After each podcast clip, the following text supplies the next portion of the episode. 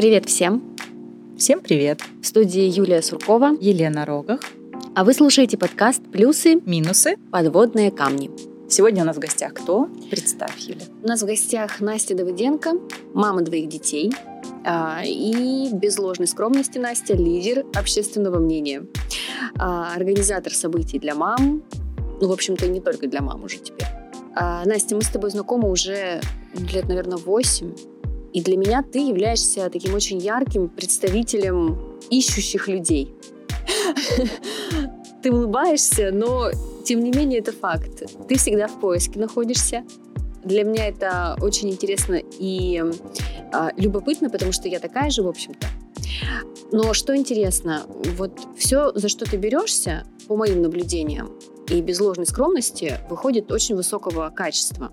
Это очень эстетично, это очень продумано, и это всегда, практически всегда, с большим откликом аудитории. А, неважно, что это, журнал, пространство для мам, а, какие-то посиделки, мастер-классы, встречи, пикники, мероприятия. Но что еще более интересно, а, по моим наблюдениям, все эти проекты заканчиваются так же внезапно, как и начинаются. Ну, у меня так тогда вот. вопросик, да? Угу. Я тут слушала. Настю я впервые сегодня увидела, но мне уже очень интересно. Мне хочется узнать, ты всегда такой была, Настя, вот такой активной, такой деятельной, да, и бралась вот за многие проекты, и там, может быть, что-то доводила, что-то не доводила до конца. Ну, то есть всегда либо это как-то декрет на тебя повлиял. Юля мне говорила, что у тебя двое ребятишек. А, вот все таки это тебе дано природой или ты такой стала благодаря там чему-то? Привет, привет. Как мне нравится слушать из ваших уст про себя. Очень комплиментарно. Эм, я всегда такой была с самого детства. Э, не всегда это считалось достоинством, должна сказать, потому что перескакивание с одного дела на другое — это не всегда одобряется, особенно поколением наших родителей. Вот. И только когда я повзрослела и приняла это как э, свою такую интересную компетенцию, я уже стала радоваться этому, стала это свое качество реализовывать в, раз, в разных проектах. Да. А чем ты занималась до декрета, до первого своего декрета? По образованию я маркетолог, э, Поработала маркетологом я не так долго. Я вообще поняла, что работать на работе это не мое. Опять же, потому что я очень люблю смену картинки, смену деятельности. Я успела еще до первого декрета поработать инструктором по фитнесу, причем хорошим инструктором. Я много училась, у меня сертификаты такого федерального уровня классного. А, были какие-то еще обучения. Я стажировалась в автосалоне. Э, какие-то, наверное, были еще начинания, я уже не помню. Ну а сейчас все-таки что основным является твоим занятием? Основным занятием является все-таки декрет. И я очень люблю такую проектную деятельность. Э, придумала что-то, реализовала проект и выдыхаю. А ребятишек сколько лет детям твоим? А, старшему сыну 7 лет и дочка год и 10. Угу. А, Юля, у тебя вопросики теперь. Угу.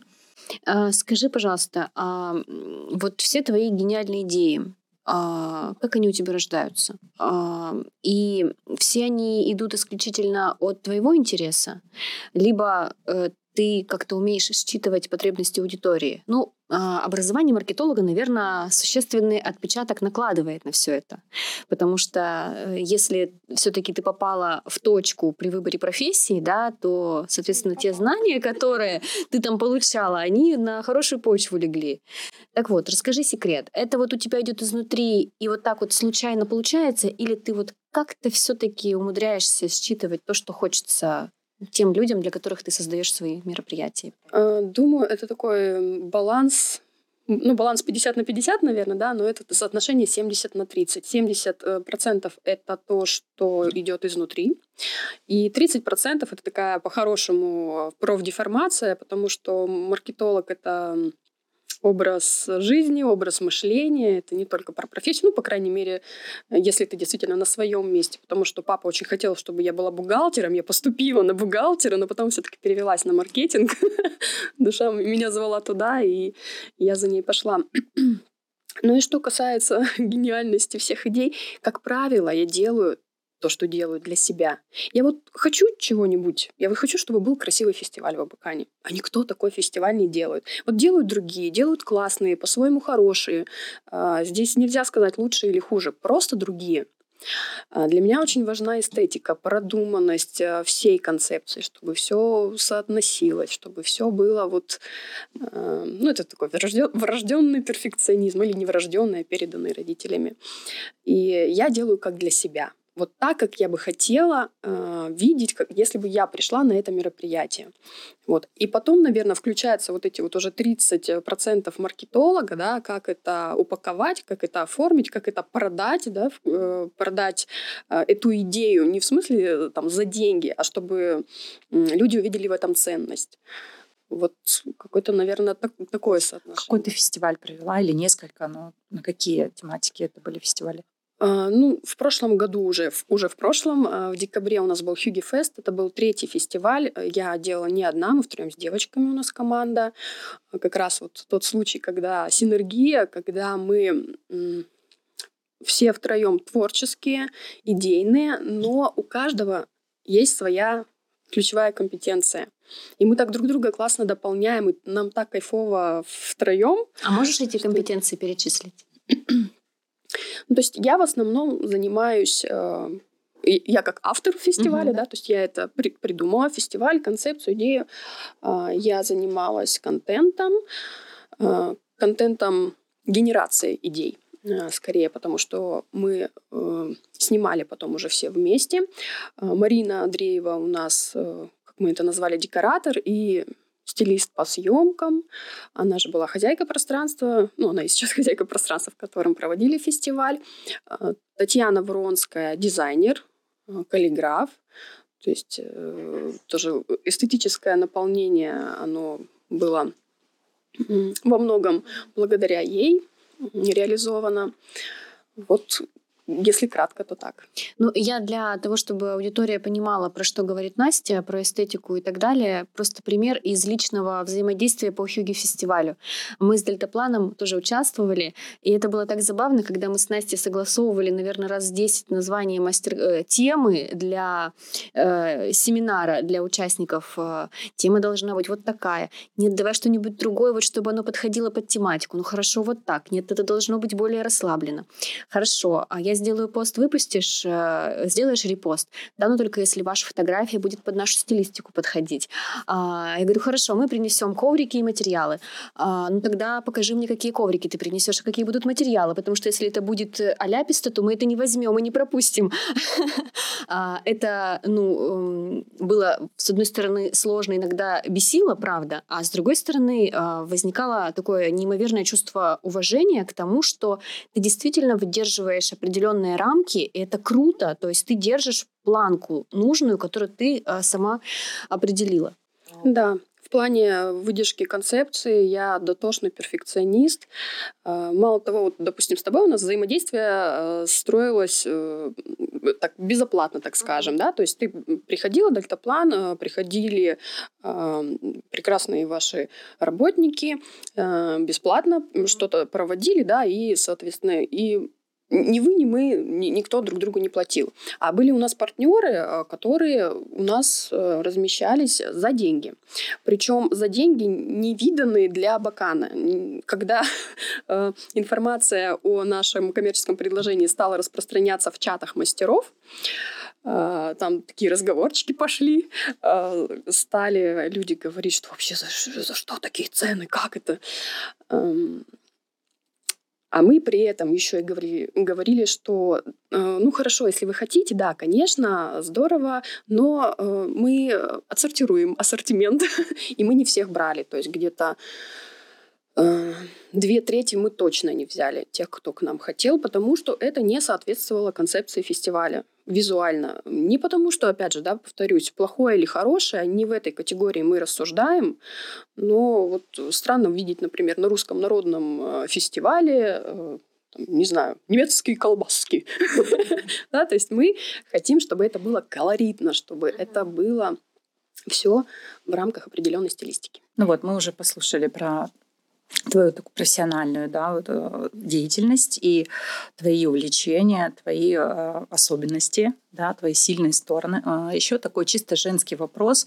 Когда мама в декрете, она обычно, э, ну, я не говорю про всех, ну, такой есть момент, что опускаются руки, то есть некогда за собой следить, э, то есть удоб, поудобнее одеться, там кроссовочки, спортивный костюмчик, хвостик какой-нибудь нелепый, побежала, да, без макияжа. Мы же видим, что ты со собой ну, все время следишь, ты транслируешь такую эстетику, и в том числе и во внешности. А, откуда столько ресурса, чтобы успевать и работать, и в том числе следить за собой, и еще вот это транслировать, демонстрировать? Ну, это, опять же, наверное, из любви к красоте, ко всему красивому. Я люблю, когда вокруг меня красивое, красивые. И э, мне хочется, чтобы я тоже была приятна людям.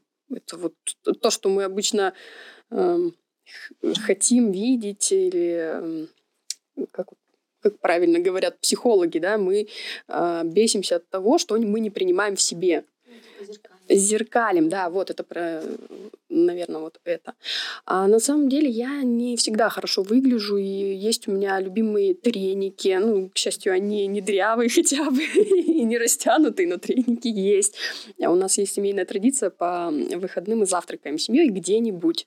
И вот э, кофейни города видели меня в таком в таких образах, что вот просто встала, вот эти треники натянула и пошла. И, в принципе, сегодня, да, я после бессонной ночи с приболевшей дочкой тоже не самым лучшим образом выгляжу. Но и опять же, а, где вы меня видите? Как? Э, по фотографиям в Инстаграме. Ну, не верьте в Инстаграму. Э, это специальные съемки, специально организованные, да, какие-то бывают. Да, есть там фото лайф абсолютно из жизни. Я не стесняюсь выходить э, там, в сторис где-то не накрашенная. Ой, нельзя было говорить, наверное, про нельзя грамм. В общем. А, а вот э, что дала какой совет молодым мамам, которые в декрете? Ну, какие обязательные все-таки действия должна мама делать, сидя в декрете, ну, по отношению к себе, по уходу за собой? Что можно упустить, ну, как бы именно за экономикой времени, да, а что желательно все-таки соблюдать? А, желательно соблюдать. Для меня забота о себе это не про маникюр на самом деле и не про подкрашенные корни, хотя хорошо, когда ты выглядишь опрятно.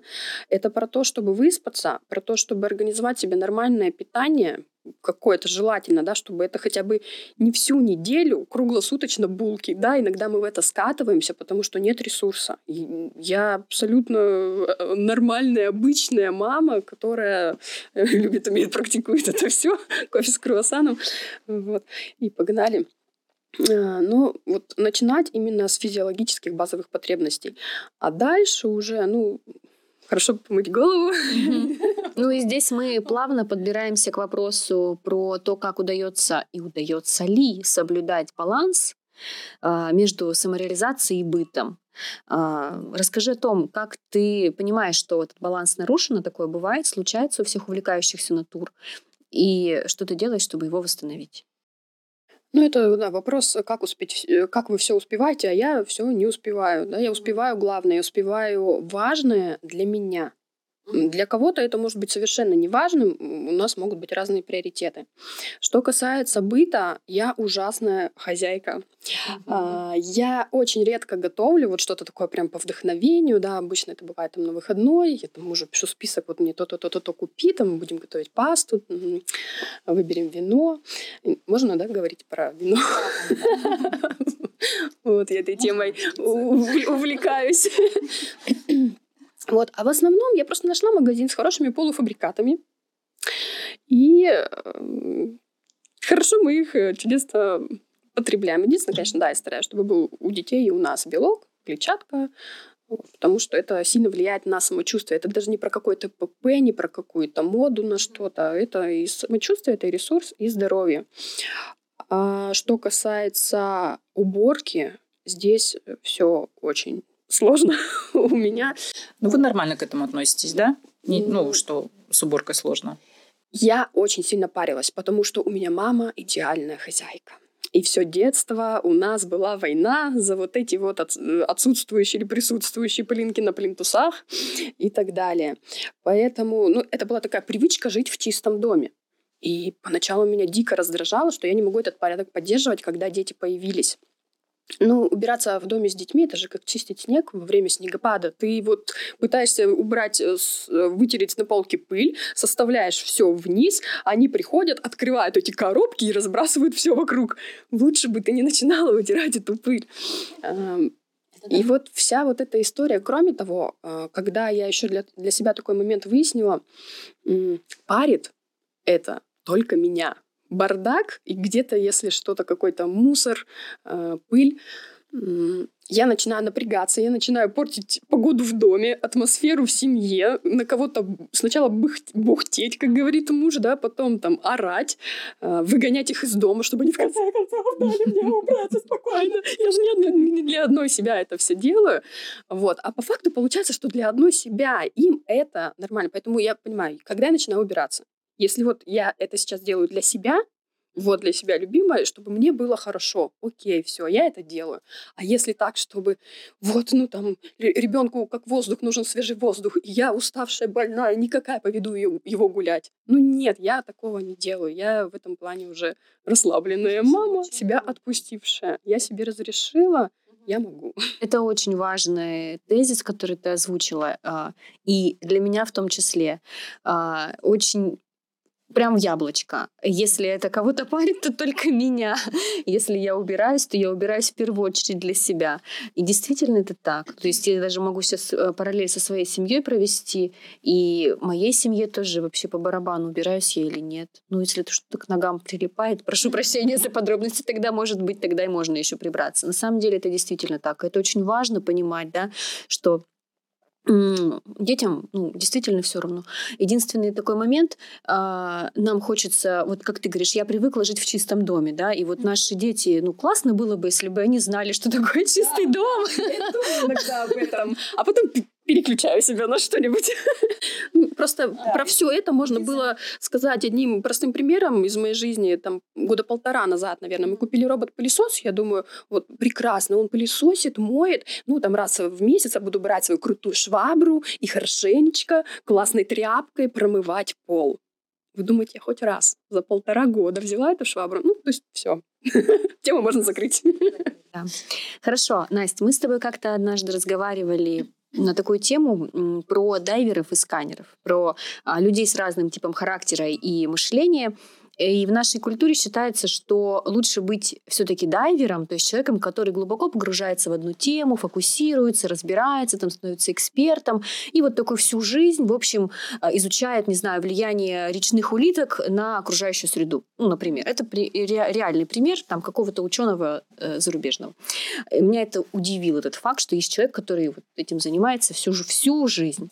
А есть люди-сканеры, которые вот все время в поиске, они все время что-то ищут, им э, скучно сидеть сидеть на месте. Они там позанимались, там поработали, что-то поизучали. Ну, в общем, это какая-то катастрофа, с одной стороны. С другой стороны, кажется, что эти люди вроде как даже такие прямо счастливые, им классно.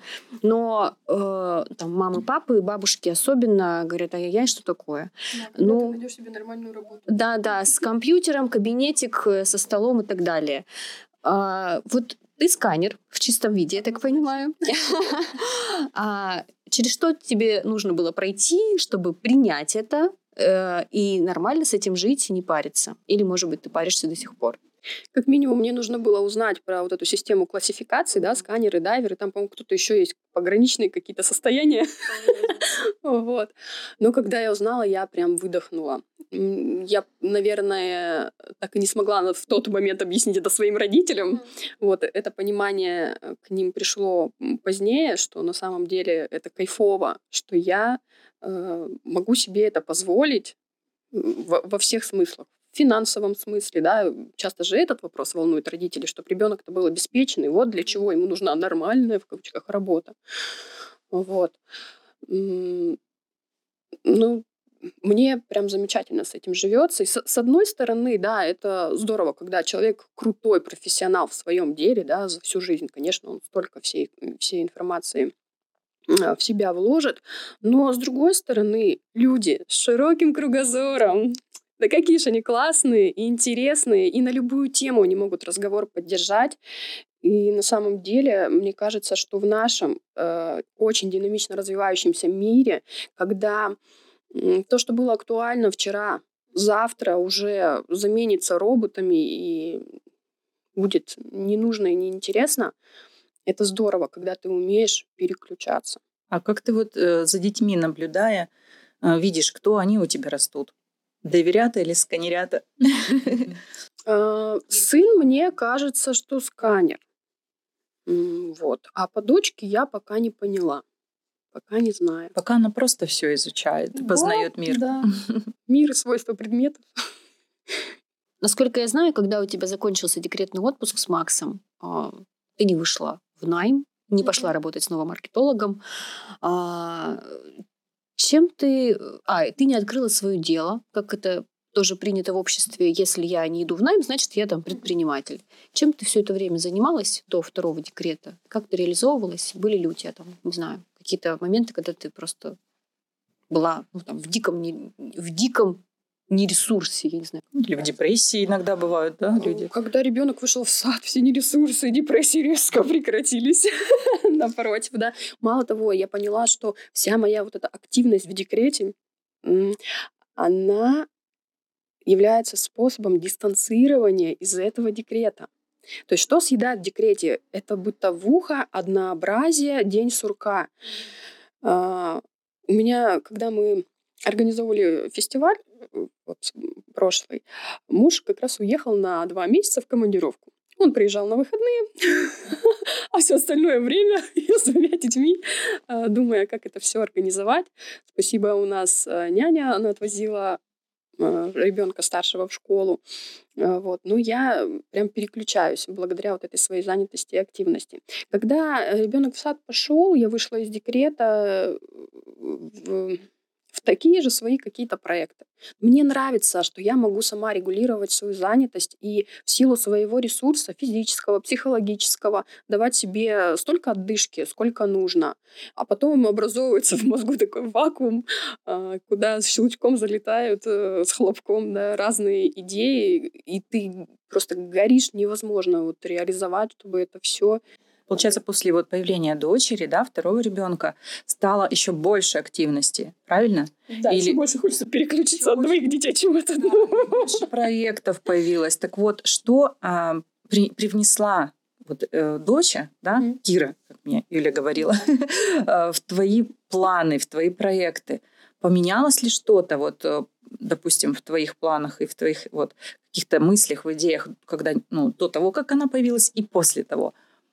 Если э, с сыном мне хотелось заниматься мамской темой, я так была этим увлечена, мне так э, горелось, то потом, видимо, произошло в какой-то момент перенасыщение детскими психологами, книжками про детскую психологию, курсами, а, детскими клубами, детскими детишниками.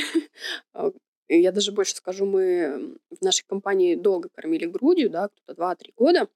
И вот когда мы наконец откормили, а, я организовала девишник неидеальных мам. У нас, по-моему, даже серия была таких девишников, где мы уже могли выпить бокал вина, мы уже могли не с детьми на руках а какую-то активность практиковать.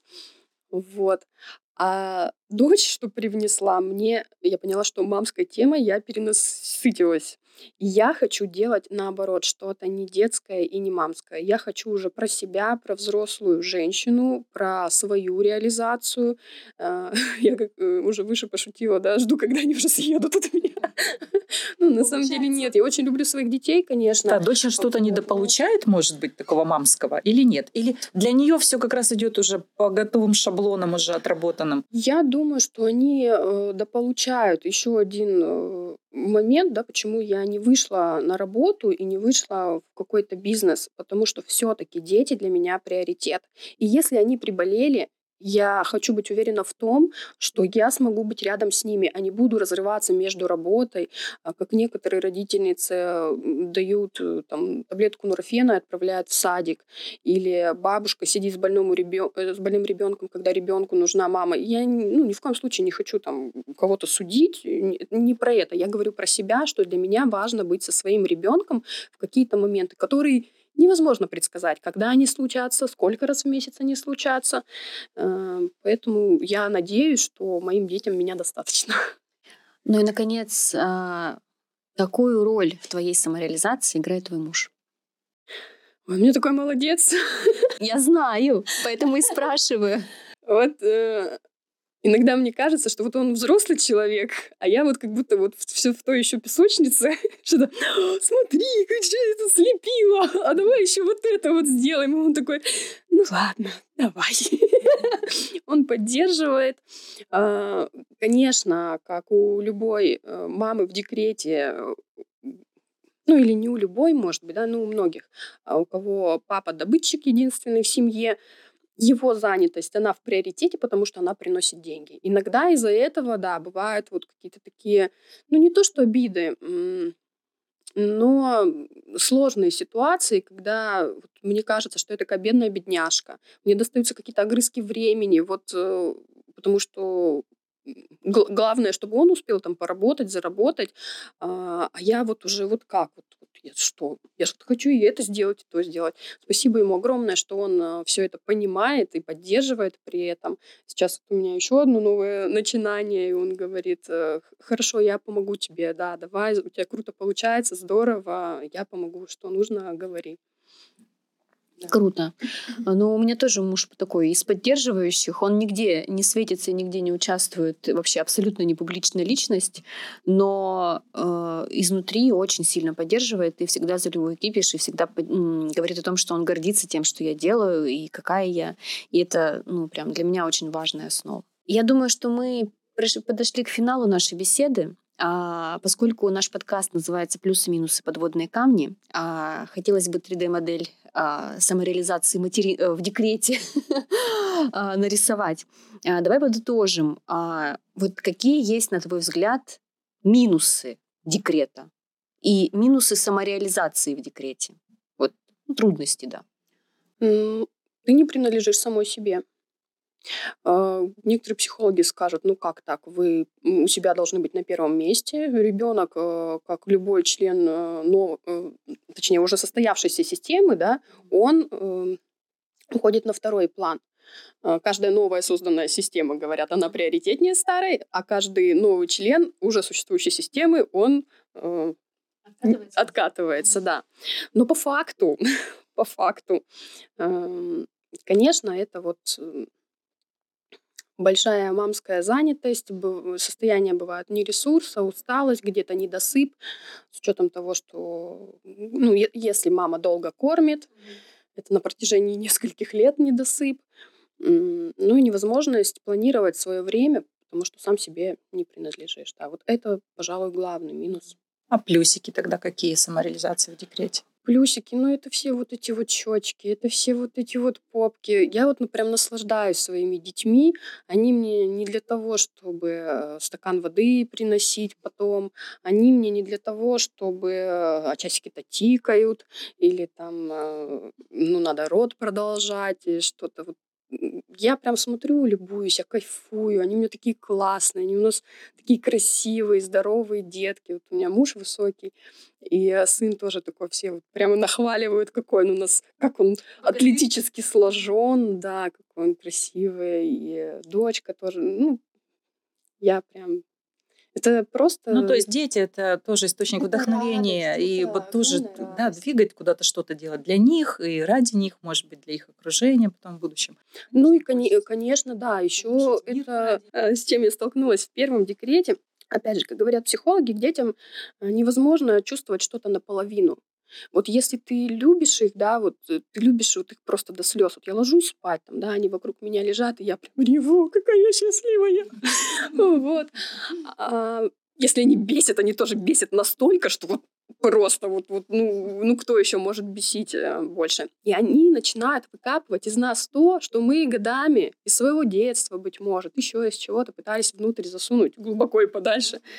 И вот здесь, да, было много книг, много психологов, чтобы когда себя привести в ресурс, они такие лакмусовые бумажки, которые проявляют это все. И это на самом деле плюс. Если, если кто-то скажет, что это плохо и это сложно, для меня это огромный плюс, потому что я с ними стала сильно лучше. Это да. Я на третьем ребенке, нет, на втором уже начала, на третьем усилила, а, познала дзен. Когда а, и сейчас я понимаю, что даже если какая-то истерика или там Илья у меня очень любит щупать, э, проверять границы дозволенного, это прямо у него сейчас э, номер один в поведении.